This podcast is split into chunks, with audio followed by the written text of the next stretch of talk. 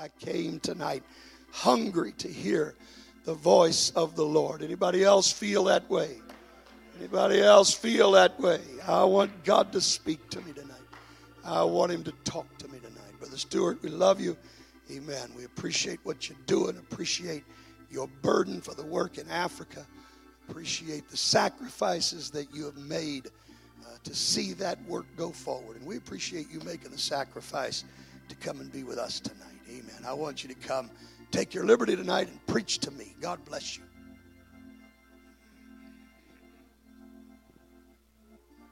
Praise the Lord, everyone.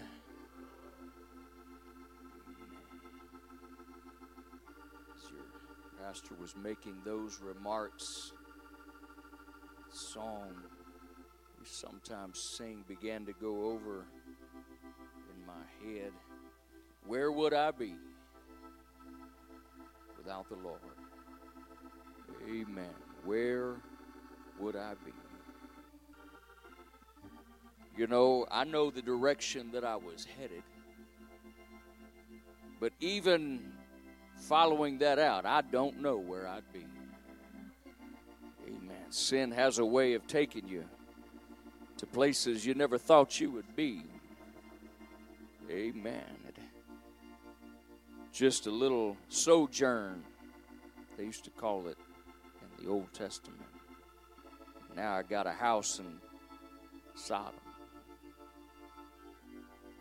Amen. Just a little time down here away from the famine, and now we set up camp in Egypt. My Lord. Thank God for His mercy. Thank God He didn't just leave me alone. I didn't deserve it. Amen. Amen. What a tremendous time we've had in the Lord. The last few services. And, uh, I got to tell you, I really, really wish I could have been here with you in service Sunday. Uh, I nearly clawed the walls down where I was sitting. I wanted to be here so bad. And I, I told you, Pastor, I said, I'm not even going to attempt to have the altar service and try to do that remotely. So just after after I get finished, you just take it and spur it on. and so, from all that I could hear, I appreciate your response to the Word of God. And God's not through. God's not through. Amen. Amen. I appreciate what I feel in here tonight. Good to see all of you here. Thankful for those joining online. Good to see Jax and his family. And now Miss Ellie. Amen. We prayed for that little girl in Africa. Amen. When we got word, when we got word there was prayer needed, we were happy to go find a place to pray, and the men in Africa began to pray, and and so we are glad Miss Ellie's here in church with us tonight. To see their parents as well. I guess without you guys, they wouldn't be here. That's about as deep as it's going to get tonight, y'all. Amen. But I believe God wants to take us somewhere tonight. Amen. God has a, a place in mind tonight. Amen. God's already there. He's already there. And he's, he's just waiting on our arrival tonight. Amen. Jesus set the example for us. He went before us, and he still does that. Amen. He goes to a, a place that he's got identified for us and calls us there. Amen. Do you want to go there tonight? Do you want to go there tonight? Amen. Does this church want to go to that place God has for us tonight? Are you willing to push just a little bit farther than where we're at right now until we can tap into that move of the Spirit that God wants out of us? Come on, as a church, let's lift our voice. Come on, let's cry out to God. Let God know we're going to press through our flesh and press through every distraction, every hindrance tonight. Come on, I want to hear you lift your voice, church.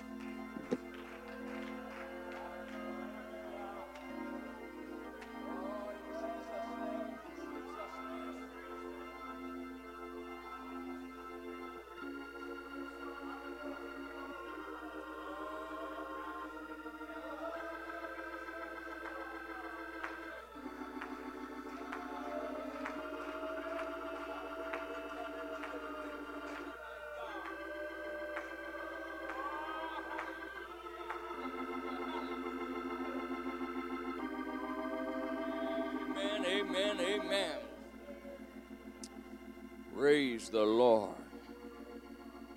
Praise the Lord. Praise the Lord. Numbers, the ninth chapter,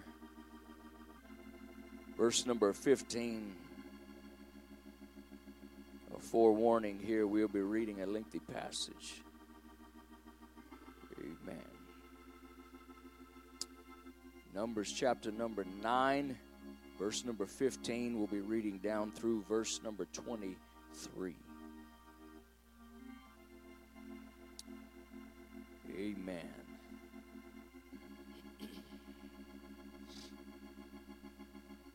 Give honor to your pastor and his wife.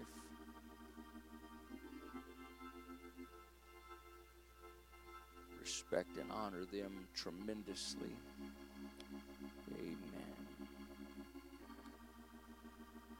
Numbers the ninth chapter, verse number 15. And on the day that the tabernacle was reared up, the cloud covered the tabernacle namely the tent of the testimony. And at even there was upon the tabernacle, as it were, the appearance of fire until the morning. So it was always. The cloud covered it by day, and the appearance of fire by night.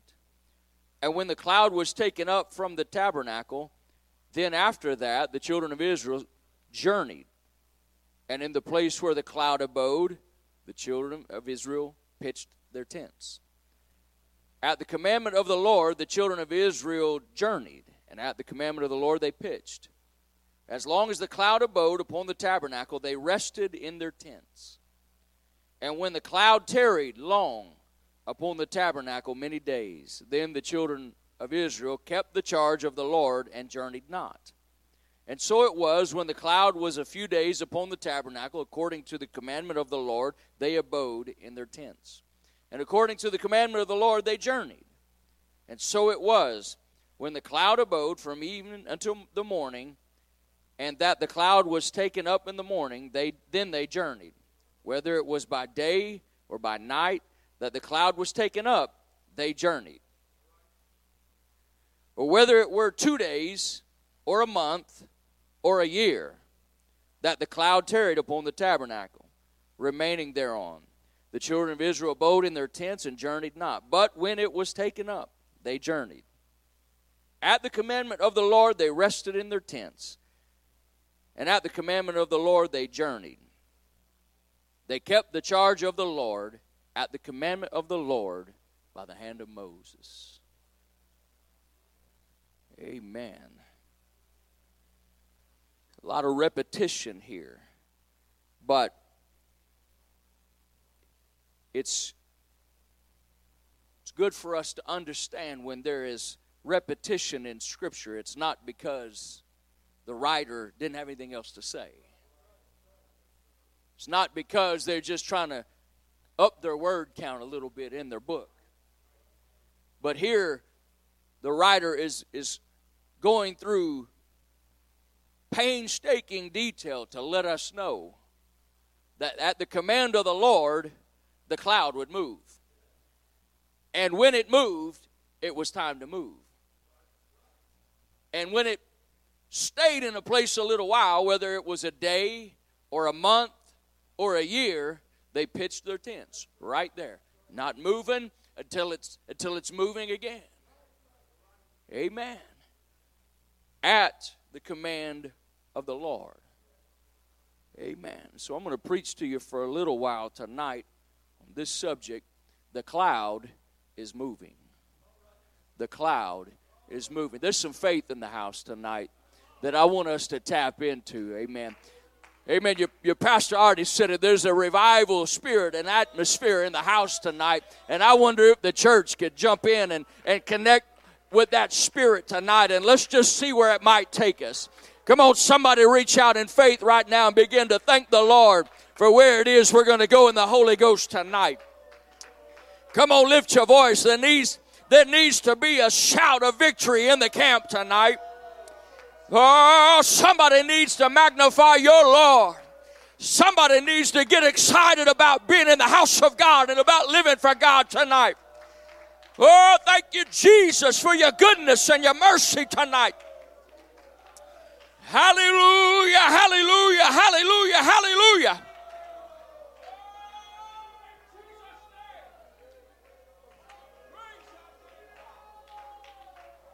Come on, let's break in a little farther tonight. Come on, let's push just a little farther, church. Oh, come on, we're, gonna, we're not going to let the service bind up right here. Come on, this is a critical part of the service. Let's push until we feel that break one more time. Hallelujah.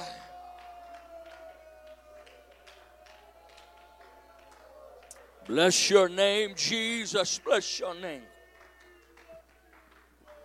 Amen, amen, amen.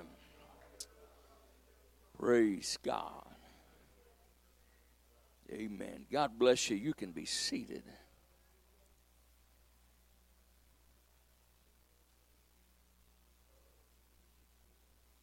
Whenever we left for Africa, We'll back it up to just prior to that. Amen. Some of you don't know all the story, and I won't bore you with all the details, but um, in April of 2019, I resigned from the place that I worked, and we put our house up on the market to sell. And uh, my wife grew up poor, and I did my best to keep her in what she was comfortable with. But the house that we sold was, uh, I wouldn't call it her dream house, but she was very attached to it.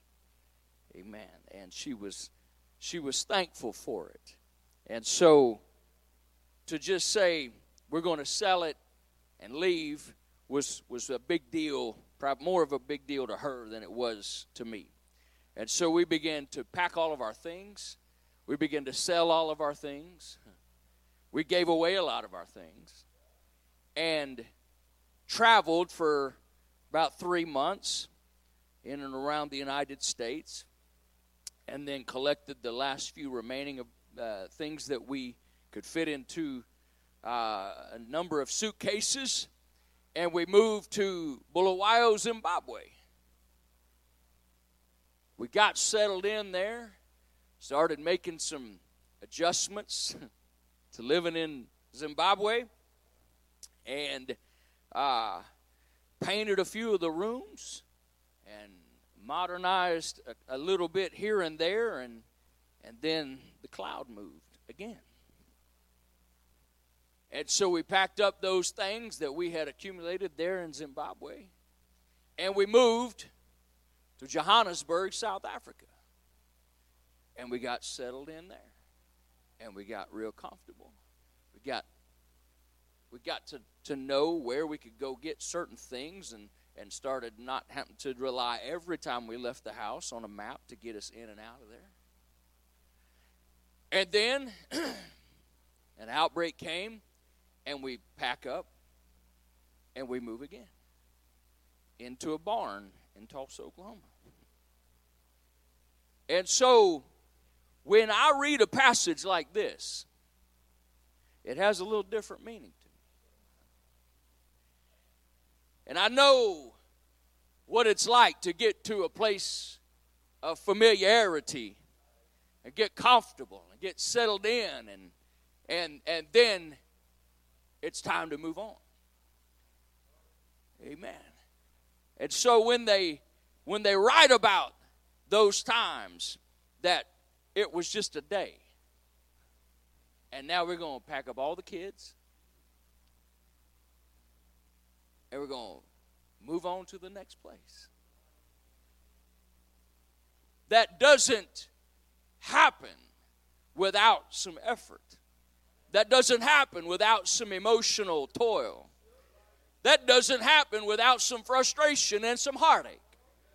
Amen. No doubt, those places that God took them, some of them were a little more uh, palatable than others.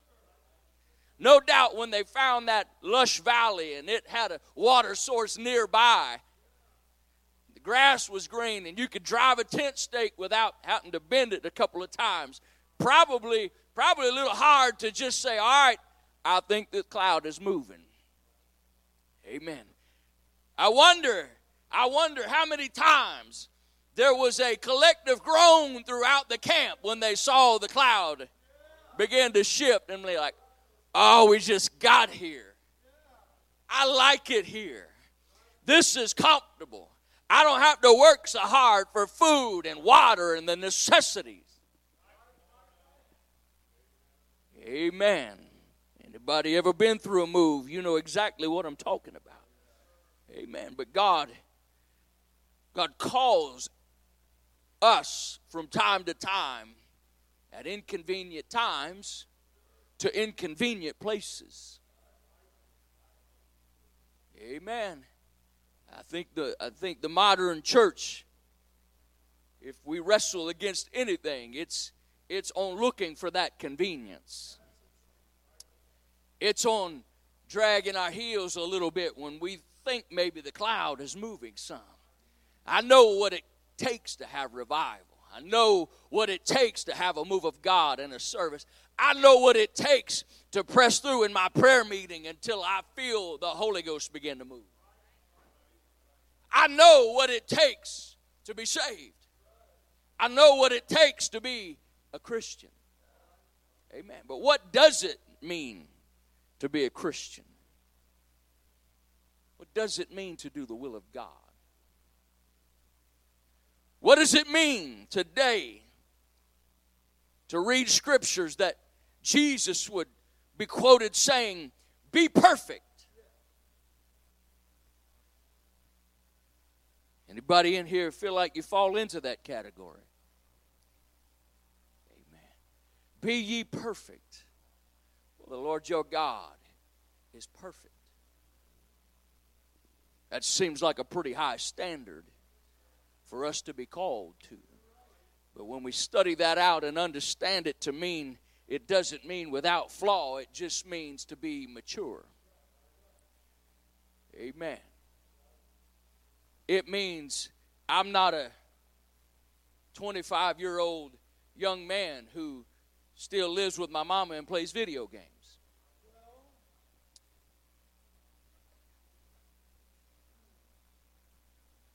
I don't know anything.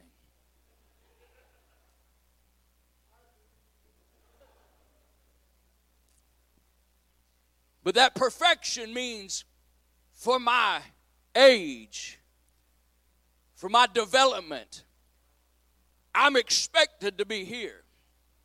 Amen. When I worked at the school, we did standardized tests, and that was so that we could benchmark everybody for your age group for your development area, you should be right here. And they would compare that against the others there. And so it is that God expects us to grow and to mature into Christians. And being a Christian is much bigger than just attending church and performing some kind acts from time to time. Amen. James said this My brethren, count it all joy when you fall into divers temptations, knowing this, that the trying of your faith worketh patience, it worketh steadfastness. But let patience have her perfect work, that ye may be perfect and entire, wanting or lacking nothing. Amen. The scriptures where it talks about that God chastens those he loves, it has to do with disciplining us has to do with God allowing some things, and, and one commentator even says evil things to come our way to get us to that place of growth and maturity that we want it to be. Amen. And we're right back here. This is not the first time we've covered this in this series of services that we've that I've been here. Where where I, I just feel like somebody just really confused about some bad things going on in your life, some things that just you can't figure out. And I'm telling you, God is trying his best to get your attention and get you into that place where you won't be lacking anything, where you can be, in the eyes of God, perfect. Amen. Steadfast, unmovable. Amen. Perfection is just that development level that God sets. Compare yourselves not among yourself, because if you do that, you're not wise. Amen. But that perfection can only be pronounced upon an individual and upon a church by God. And it's according to Him, it's according to His word and His divine judgment when He walks upon the scene of our lives and through the aisles of our church. When He comes to church and He brings His measuring stick with Him. And He begins to take measure what against His own expectations Amen. Do they do they measure up to my development standards and are they at an appropriate level of maturity? Amen. Now this is I know we laughed a minute ago when I was picking on a young man, but this happens frequently with the church. Where God blesses us and he blesses us and he blesses us and some good things happen and, and then he shows up one service with a measuring stick and he said i want to see growth amen when i was a child we used to visit grandma uh, occasionally and, and she had a little door frame that all of us kids would put our backs up to and she would mark off a, a line right at our heads and then put our name and date right there and then we would come the next time and she would say, All right, come over here. I want to see how much you've grown. And I would look down there. I, I hadn't seen any growth. But then I'm looking down at a line. Amen. God expects us to grow. Amen. When the children of God moved from Ramesses to Succoth, God introduced what we read about in this passage tonight the cloud. A witness or a manifestation of his presence. A provisional cloud by day and fire by night against the elements of the desert climate. And how wonderful that must have been, Pastor to be able to step out of my tent every day and turn my attention and there is the visible manifestation of God in our midst. How how awe-inspiring and how how wonderful it must have been to, to be able to just say, hey, there's there's God in our midst. When I have church with my family tonight in the tent, there's going to be God in the midst of our assembly. How exciting that must have been to see that cloud. Amen. Praise God. We don't have a cloud in here tonight. I don't know if y'all noticed that or not. We don't look about in this room and see a pillar of fire because it's night that there is a visible manifestation of God's presence. But Peter did say that he, according to his divine power, that he gives to us everything that pertains to life and godliness. So while we may not have that cloud, we still have a presence of the Lord that's with us tonight. We still have we still have that witness that we felt breakthrough in this service a little while for a, for a time tonight. We felt that and we, we understood that to be this is God's presence in our midst. Amen. God gives us what we need to successfully live for Him. Amen. God doesn't set us up for failure. Well, this is our last night, so I'm going to give you everything I got. Can I can I help somebody just understand the situation and the and the cards you were dealt are no excuse for a lackluster performance in living for God? Can I help somebody tonight without making you too mad? Get that thumb out of your mouth and quit making excuse. Um, well, because I had this bad situation in my life, because I was I was dealt an unfair situation that I I can make excuses for where I'm at tonight on the measuring stick. Amen. I know what it's like. Amen. My parents divorced at three because of an adulterous situation. I know what it's like to have a home shot up because drug deals have gone bad. I know what it's like to live in a house that doesn't have water and electric and do homework by oil lamp. So you come a little late to tell me that it's just too hard to live for God or do anything for God because of an upbringing. I'm sorry. I just believe in the grace of God. I just believe that God gives to me everything I need to be successful in living for Him. And I don't have any reason to make an excuse.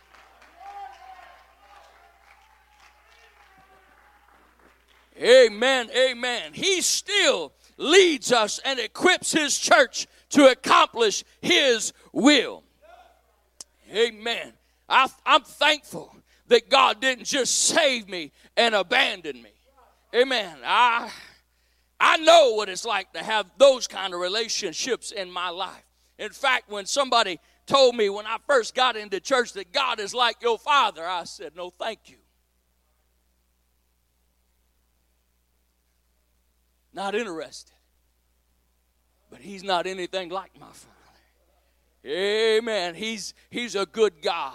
Amen. And he knows he knows how to put some things into and take some things out of my life so that I can measure up to the maturity level and accomplish His will in my life. Amen. Hey, we all have the same salvation experience. Amen. If you're listening in online, you don't have the baptism of the Holy Ghost. Let me tell you something. It's the best thing that'll ever happen to you in your life. Amen. You can have the Holy Ghost right where you're sitting tonight. Amen. If you if you just believe God tonight, right where you're sitting, you can lift your hands and God can move right into that room where you're at.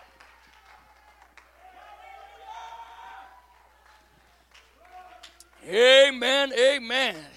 You can be born again of the water and the spirit. Amen. It's not an old doctrine. It's not for just the early church. It's for 2020 and it's going to be for 2021. Amen. That word is forever settled. Amen. Amen. But we all are saved the same way. We all go to an altar of repentance. No exceptions. We all go into the baptismal tank and go down in Jesus' name. No exceptions. We all receive the, the baptism of the Holy Ghost with the evidence of speaking in other tongues. No exception. Amen. But I'm afraid some of us feel like that's as far as God goes with the influence in our life. He did not call it done the night He filled you with the Holy Ghost. Amen. He did not just kiss you goodbye the night you got the Holy Ghost. The story did not end there. That's just the beginning. Amen. If you're a, if you're a new convert in the house or listening tonight, let me tell you something. That new birth experience was just a birth. That was the beginning on a marvelous journey that God has for your life. Amen. The only thing that's good about getting the Holy Ghost is getting it again.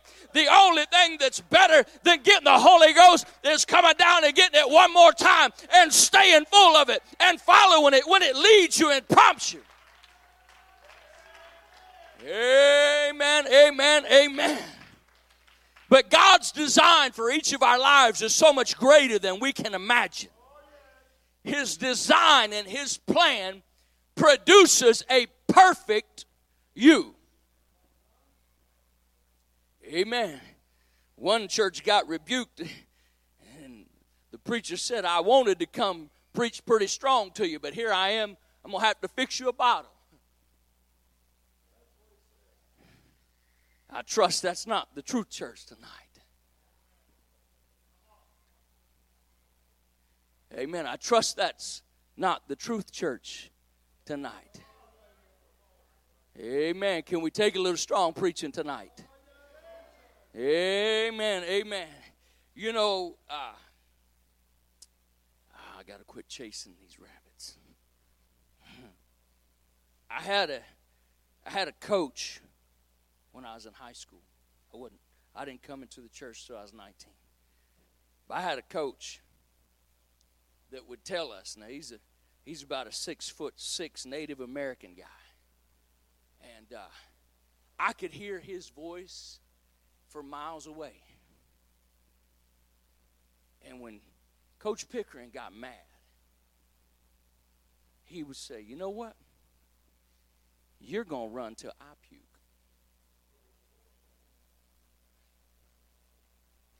And I could have got real mad at him. And sometimes I did. But it just motivated me to push a little harder, give it a little more. And so don't get mad tonight. Let's just push a little harder. Let's give a little more. Let's be challenged in the Holy Ghost. Amen. I, I don't have a fight with anybody in the room tonight. Amen. But I want to see this church get to the place that God is moving us to without, without anybody having to be drug along. Amen, amen. But I believe God is coming back after a glorious church, after a perfect church. That's why he said he gave the ministry to the church was to perfect the church. Amen. Amen. And so we we need to come to expect when we come to the house of God. Tonight, I'm going to be a little more perfect when I leave here tonight. I'm expecting to be different when I walk out the door than when I came in the door. Amen, amen. Paul told Titus, he said, This is not by works of righteousness which we have done, but according to his mercy, he saved us. None of us are here because we deserve it. But it's by the mercies of God that any of us are even sitting here in our right mind tonight. Amen. It's by the washing of regeneration and renewing of the Holy Ghost. Amen. I, I'm, I'm so thankful that I could get it again and again and again. I'm so thankful that when, when I just need a good tune up, I can go to the altar. Amen. And pray through to the baptism of the Holy Ghost. Hey, how long's it been since you prayed through to the baptism of the Holy Ghost again? How long has it been since you came down to the altar and said, Hey, I need to get it running over in my soul one more time? I don't want just a casual brush of the Holy Ghost from a service, but I want to get down there and let it wash me again.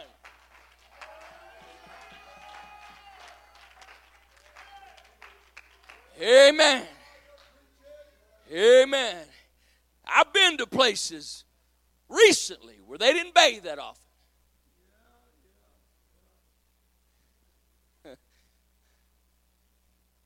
or you'd make provision for them to practice some good hygiene, and you could tell they just took a rag and and you know what? After a while, says they stink. And when we just come to a church service and we just take out a little Holy Ghost wipey, you stink after a while. Is that too strong? Is that too strong? Amen. Let's put the wipey away tonight. And let's let the Holy Ghost do a good washing on us. Amen. Let's let let's let's find a place regularly where we can get down there and say, fill me up again, God. I, don't want to be this low. It makes me nervous when I start feeling like I'm running on empty on the Holy Ghost. I need a feeling. I need it to run over. Amen. He went on to tell Titus, which he shed on us abundantly through Jesus Christ our Savior, that being justified by his grace, justified by his grace, I don't measure up. On my own, I don't measure up. But when I pray through the Holy Ghost, and when God imparts that grace to me, suddenly I come up to the level of, of ex- expectation that God has for me. Amen. But without that grace, I don't measure up. Amen. By His grace, we should be heirs according to the hope of eternal life. This is a faithful saying, and these things I will that thou affirm constantly. Young preacher, tell the church constantly that they need a renewing of the Holy Ghost, that you're saved by the grace of God and nothing else. And without that grace, you don't measure up to the justification that covers you. Well, here we go. Here we go. That they which have believed in God might be careful to maintain good works. These things are good and profitable unto men. So, I got to work at it. I can't just warm a Pentecostal pew and show up and measure up. I got to work at it. I got to give it some effort. I got to give it some effort. I got to give it my best effort. Amen. Amen. Are you still with me tonight? Amen. What time is it? It's December 22nd. Amen. We'll be done before Christmas.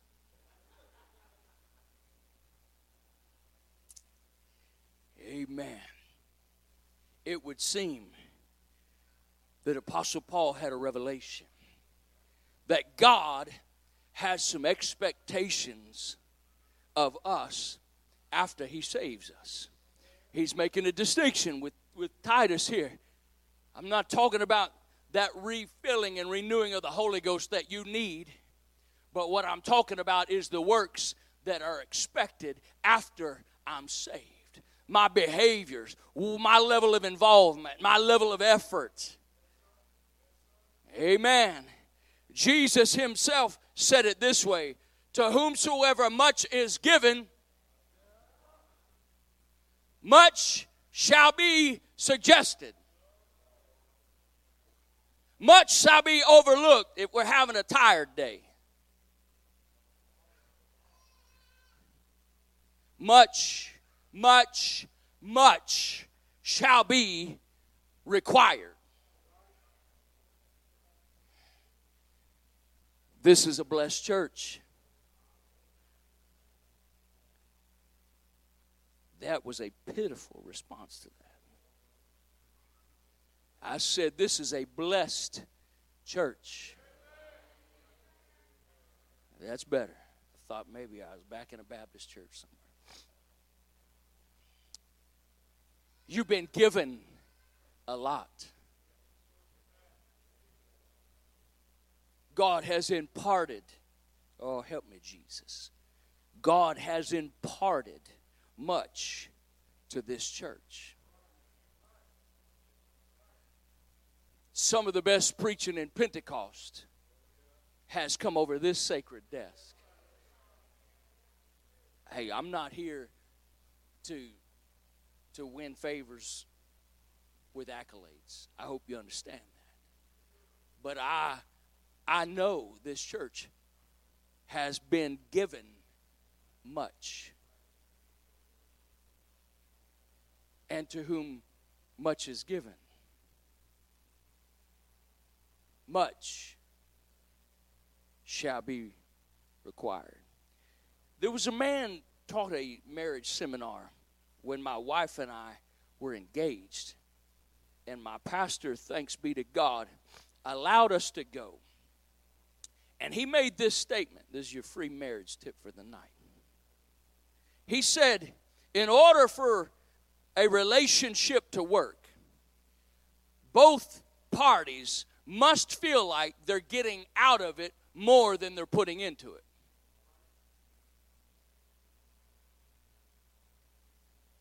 If I ever begin to feel like I'm putting way more into this than what I'm getting out, there's a problem.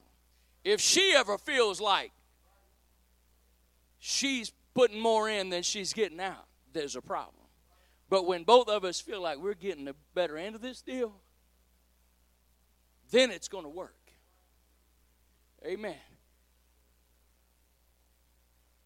I don't think any of us in this room tonight would, would suggest to God that I feel like I'm getting the short end of the stick. We're a blessed people. But I wonder, oh, help us. I, I wonder, does God feel like I'm getting as much as I'm putting in? I wonder where He would put that percentage tonight on what it is he's getting out of the relationship with this church. Oh, hallelujah. I wonder how many times he's he's walked in here and we felt a little break like we did earlier. But the response wasn't quite what he was looking for.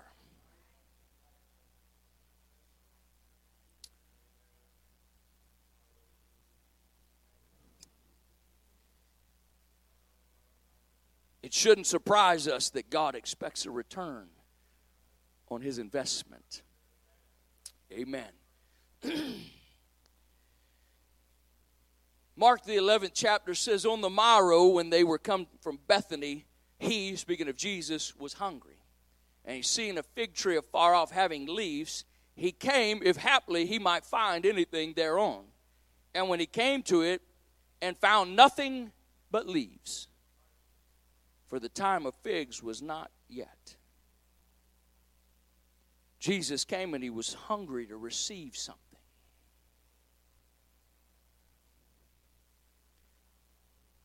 Identified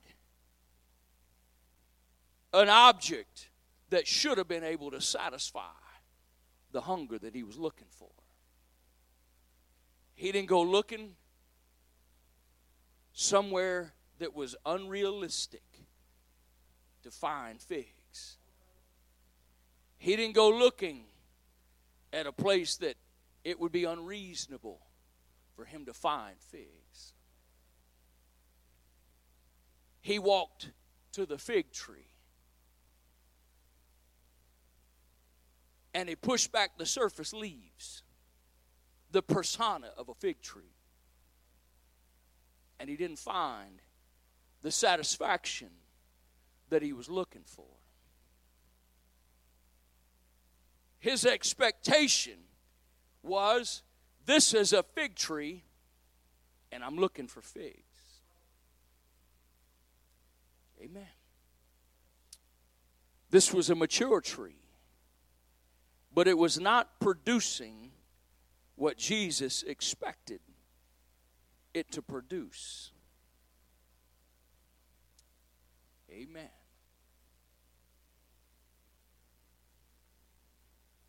And I wonder tonight if we get honest with ourselves and, and with each other.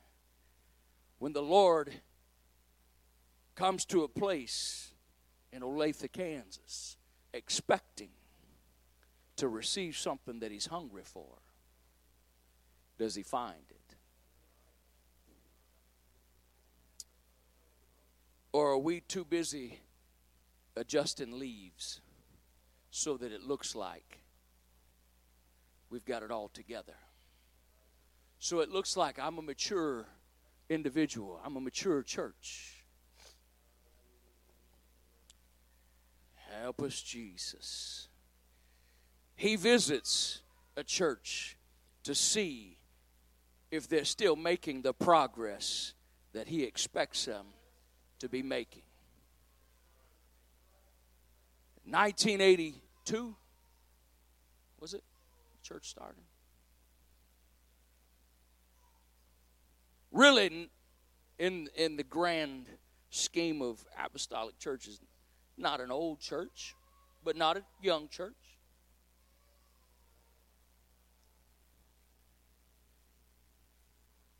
But are we producing not what we like, not what we expect, but are we producing what the Lord says for a church of this age in this location? Are we producing what, what he's looking for? Is he getting the return on his investment that he's put here over the last 40 years?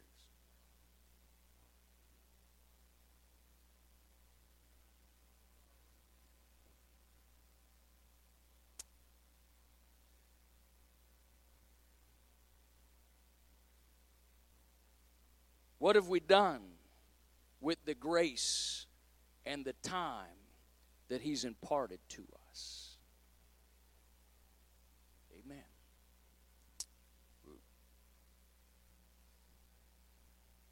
We're going to get somewhere tonight, okay? This is not a beat up the church night. I'm just asking you to reflect with some honesty. Amen. Am I genuinely given back to God as much as He's given to me?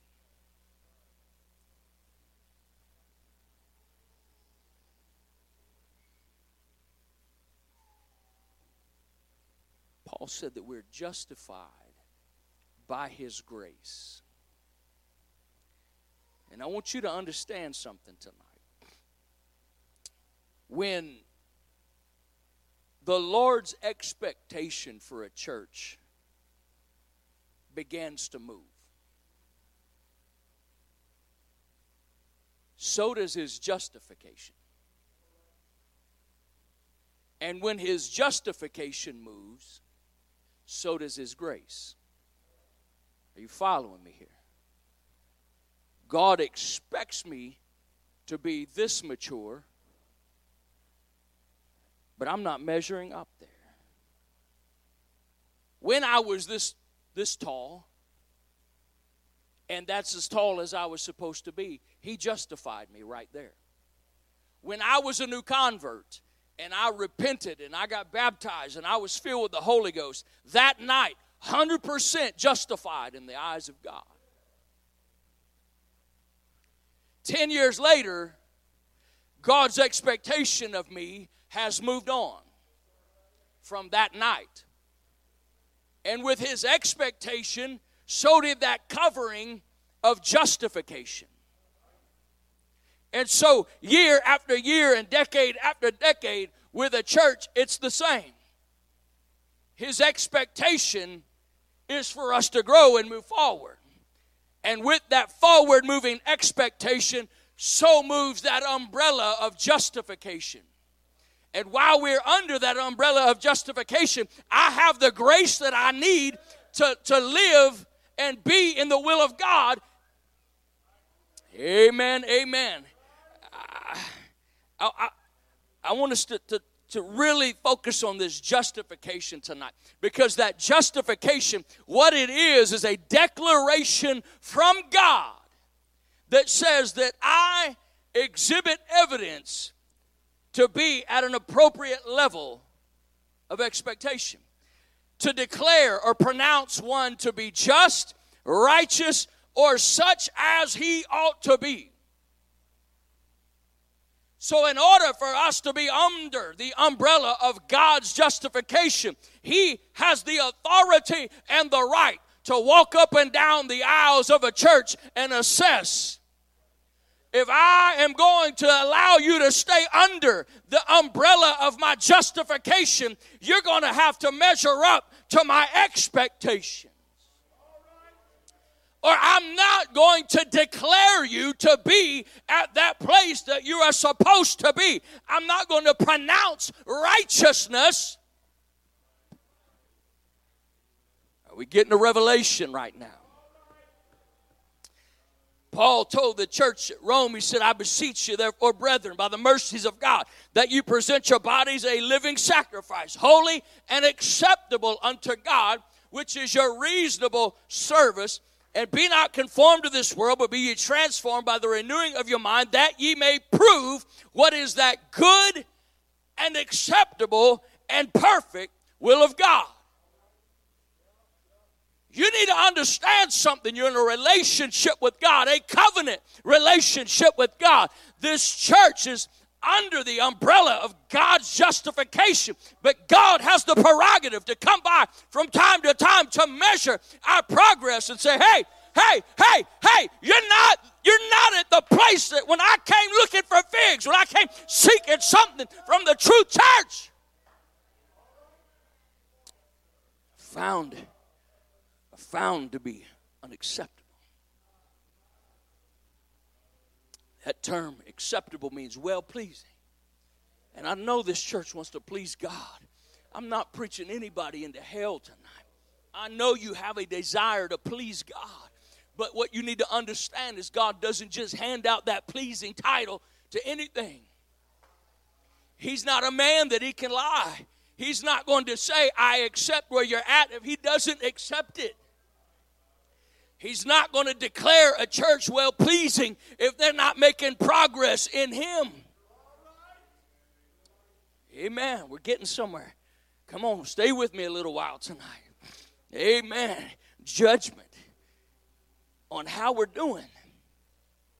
Justification is God declaring that you are doing what you are supposed to be doing, that you are where you are supposed to be, and that you are acceptable.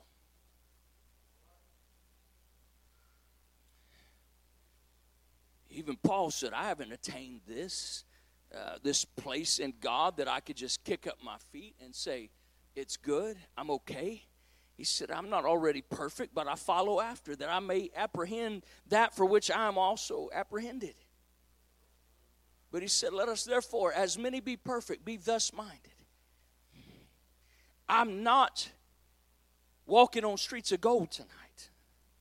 I'm not finished with my race. This church, we said it the other night, has it's not celebrating the glorious past that we had and being content with that. We've not attained that place that God has for us. Eh, the cloud is moving. God is directing us into a place. Have mercy. God is taking us to a place where He has already prescribed where He expects us to be. Amen. I haven't been here, I haven't listened online, I haven't talked to your pastor, but I know this. There's already been this feeling of I just don't feel like I'm where God wants me to be. Has anybody felt challenged in the last few months? Want God saying, hey, let's step it up a little bit not a not a rebuke, but just a, a, a hey, let's let's let's take it up a notch. Let's get somewhere in the Holy Ghost. Amen. And so when we when we began to just follow after that and quit getting contented with where we're at right now, then we understand when he moves, I'm going to move. I'm not perfect, but I'm striving, I'm reaching, we're pressing. When Jesus comes by to measure my progress, I want to be under the umbrella of that justification. I want him to declare that he found what he's looking for. I want to be at the level of maturity that he can declare me acceptable. Anybody else there tonight? Anybody else feeling like, hey, 2021 comes around, I'm not going to be where I'm at right now. Oh, hallelujah. I'm not going to be the same same person this time next year that I am right now. God willing, I'm going somewhere in the Spirit on the next. I believe God wants to take this church somewhere in the Holy Ghost, and He's getting you ready right here at the end of the year, saying, Hey, let's step it up a notch. Let's push harder than we ever pushed. Let's challenge ourselves in the Holy Ghost.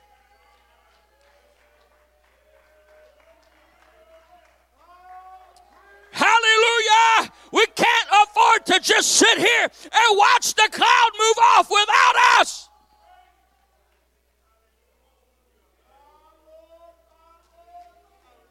Well, hallelujah. Come on, somebody. Tell me you hadn't drove the tent pegs just a little too deep. Tell me you're not just comfortable with that corporate job and the life of ease.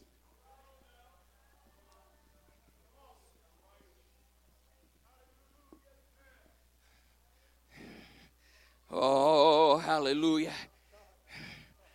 I don't want to be comfortable. I don't want God to have to set my barley field on fire to get my attention. But I want Him just to come by and just pronounce acceptable or not acceptable, faithful or not faithful, consistent or inconsistent. God, just speak to me. That's all you have to do.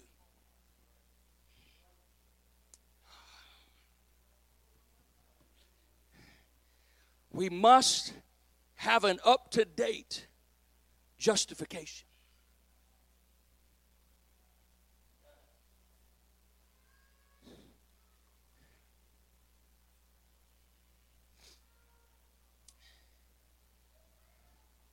He will not declare us justified if we're still camped out in a place of past glory.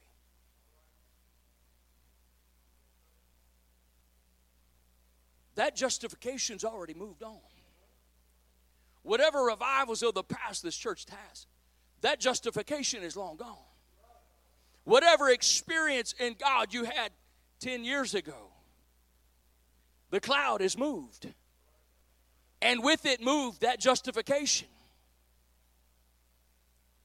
Can I just say it plainly? God declared you acceptable 10 years ago. But that justification is moved. And with it, moved the grace to measure up to that level of justification where he says, All right, you moved with me, and now comes new grace. Now comes that fresh anointing that lives where this justification's at. My Lord, I hope I'm getting this across to somebody tonight. We prayed for the glory to move. We prayed for God to take us somewhere. But we didn't pull up the tent stakes. And we just watched it go right on by. And with it went God's justification.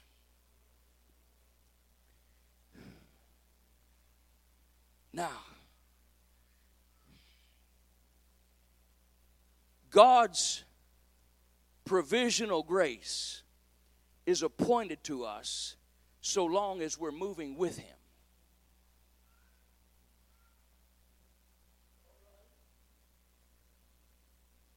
His provisional grace is appropriated to help us measure up to the justification for that time. I pray we didn't get too deep tonight. I, I, I, I trust you're still with me tonight. God has a place in mind for this church. In fact, He's already there. God's already at that place that He wants this church to be at to, to him, it's, it's a done thing.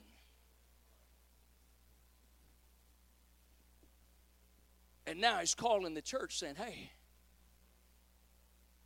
my expectation my justification isn't 10 years ago, isn't 15 years ago. This is a new revival. This is a new place that you've never been. I'm telling you, if we will get a revelation understanding of this tonight, we're going to see things in this next revival we've never seen in this church before. There's going to be healings, there's going to be un, untold numbers of people getting the Holy Ghost, but we can't just sit back and compare ourselves to a past victory and say, My, my, my, didn't we have church? Oh, hallelujah. When we have that up to date justification, we don't allow any service to be dead and locked up.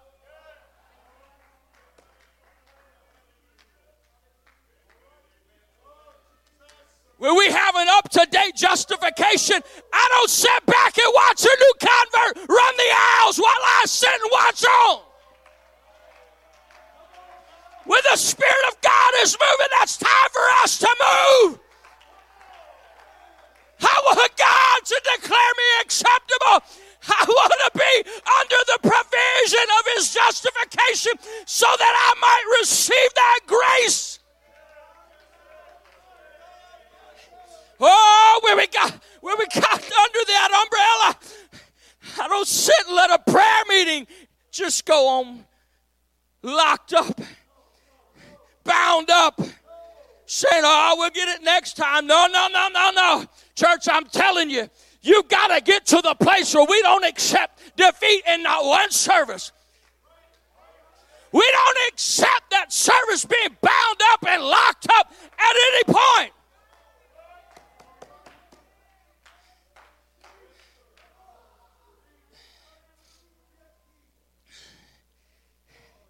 Paul was talking to some people at Athens. He said, You know, at one time, God winked at such things. At one time in this church's history, we would just say we had good church. We felt a little goosebump. At one time, God winked at that, Truth Church. But I'm telling you, if you want to get to that place that God has prescribed for you, you want to get to that place of revival that you've been praying about and talking about, we're not going to sit back and let any service bind up.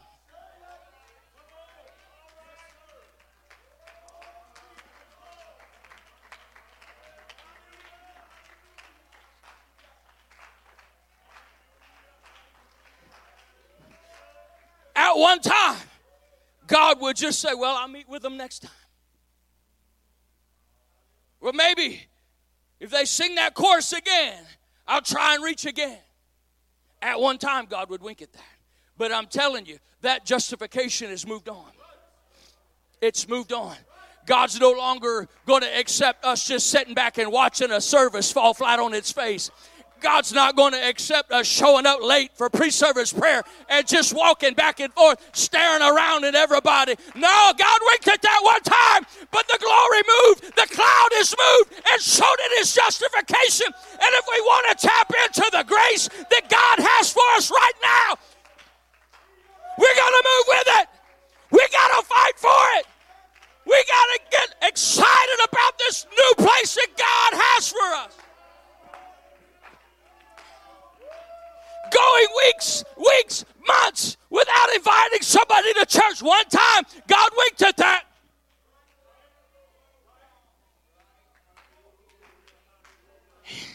Here's where we are, church.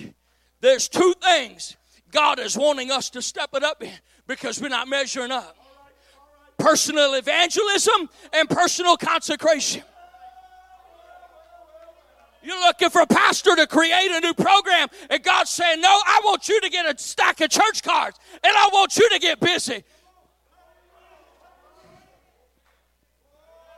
Well, the time of just leaving a card with the bill, God once winked at, but not anymore. I got to open my mouth and have a conversation with that person now. That's personal evangelism. That's getting involved. That's loving sinners.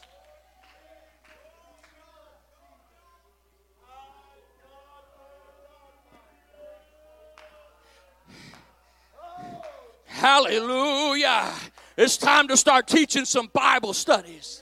It's time to quit making excuses that I can't teach it. I don't know what I'm doing. Yes, you can. Because when we get under that area of justification, the grace to do that comes with it.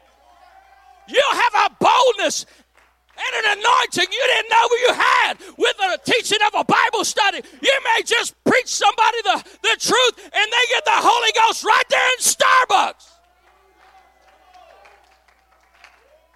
I defy that spirit of unbelief. Come on, church. That grace is going to come with it. You're going to see some things you never seen before, but it's only if we pick up the tent stakes and move under the justification that God has. Come on, lift your hands, lift your voice. Come on, let's magnify God.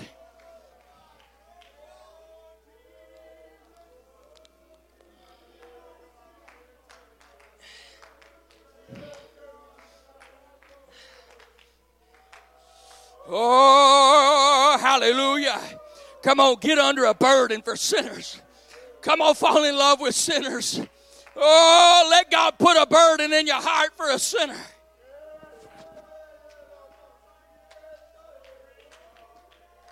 Personal evangelism. Personal evangelism. Personal evangelism.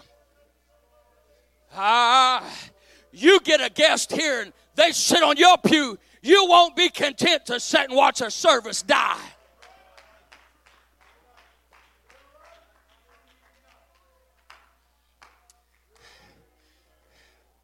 You nurture, you nurse that new convert. Some of the struggles and some of the some of the temptations, some of the things you're fighting against would just go away when you start getting involved in reaching somebody new. You won't struggle near as hard with some things that you're tempted by when you get involved with what God's getting involved in. Because that's the only place where that grace comes, Pastor. The grace to overcome that only comes when I'm involved in His work.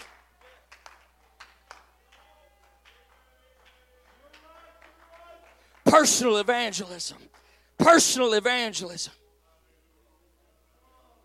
oh, we're going to have a we're going to have a this or we're going to have a that and that's going to be our big revival thrust. I'm not discounting any whatever the pastor says you're going to do, you're going to do it. But I'm saying quit waiting on that. Get involved in some personal evangelism. A neighbor, a coworker, a family member that you wrote off a long time ago. Personal evangelism. Amen.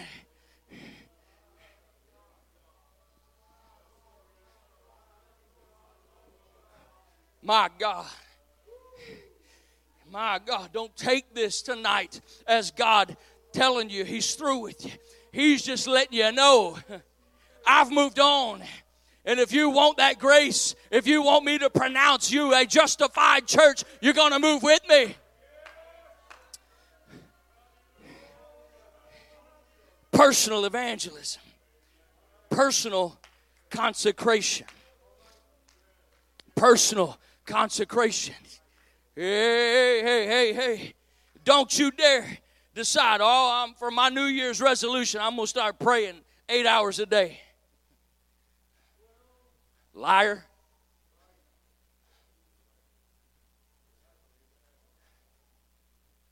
You're not going to go from zero to eight because we rang in a new year. But we can step it up. If you're not praying anything right now, you set some time 15 minutes a day. Every day, every day, every day.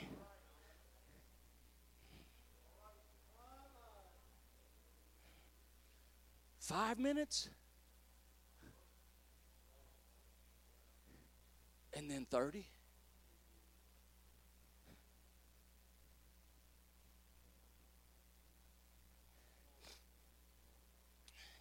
You know why some of the pre service prayers and why some of the altar service prayers are bound up? Because of personal consecration.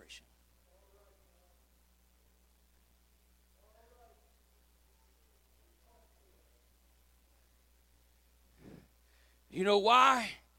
I'm not mad at anybody tonight. You know why?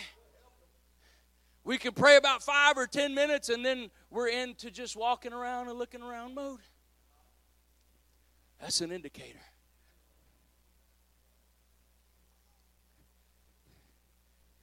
There's no personal consecration there. Amen. You pray in 30 minutes or an hour at home every day, 30 minutes of pre service prayer will fly by. You start showing up an hour, oh my Lord. There ain't no telling what kind of church service we have. If somebody didn't have to come pray through in pre service prayer and spend about five minutes doing it. Come on. Come on. At one time, God accepted where you're at right now. But right now, you're out from under an umbrella of justification. Amen. Personal consecration, fasting, fasting. We have guys in, in certain parts of the world, I won't pick on them. They spend a week every year at the first of the year and and I'm amazed. There's there's been a couple of them told me they they fasted two or three weeks. Wow. And not another day the rest of the year.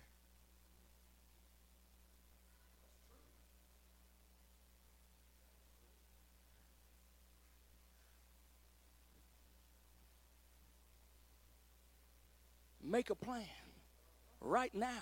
Set a goal right now every week, at least one day, I'm going to fast. And I'm going to have a I'm going to have a reason for my fast. I'm going to have something that maybe I've even written down. This is why I'm fasting today. I'm, I'm trying I'm trying to help you. I want to see this church get to where it is God is right now because I'm telling you it will blow your mind when you get there.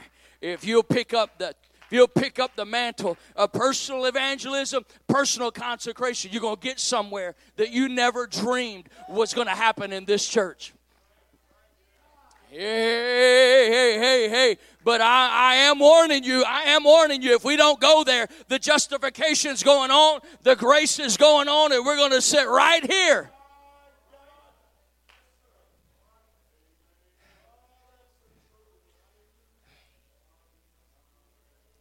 Fasting. What is God going to accept from me? What's He going to accept? Let's stand. Let's stand. I feel the Holy Ghost here tonight. Ah, I'm sorry, but I'm not sorry tonight because what, what I've delivered to you tonight is you can step right back up underneath the umbrella of justification and get to that new place in God. That revival that you're hungry for and you're longing for is going to happen, but only if we get up underneath that umbrella and say, God, measure me today. God, where am I at today? God, do you declare me acceptable today? Hallelujah. Let's come around the front. Come on. Come with your mind on the Lord tonight. Oh, somebody needs to be excited tonight about where God's taking us. Yes, it's going to be work. Yes, it's going to require us to grow and to stretch. Oh, somebody needs to set some goals and some plans tonight. Hey, without a goal, it's just a dream. It's just it's just a hope. But if we'll set some action behind this tonight, God, I hear what you're saying. God, I'm listening to what you're telling my church. I've got skin in this. I'm ready for us to go to that place that you've got for us. Come on, church, lift your voice. Lift your voice. Come on, the cloud is moving. The cloud is moving. God's heard your cry. God has walked the aisles of this church with his measuring stick. He's ready to take you there. He's got the grace of already ready and prepared for that new place of revival that He wants to take you.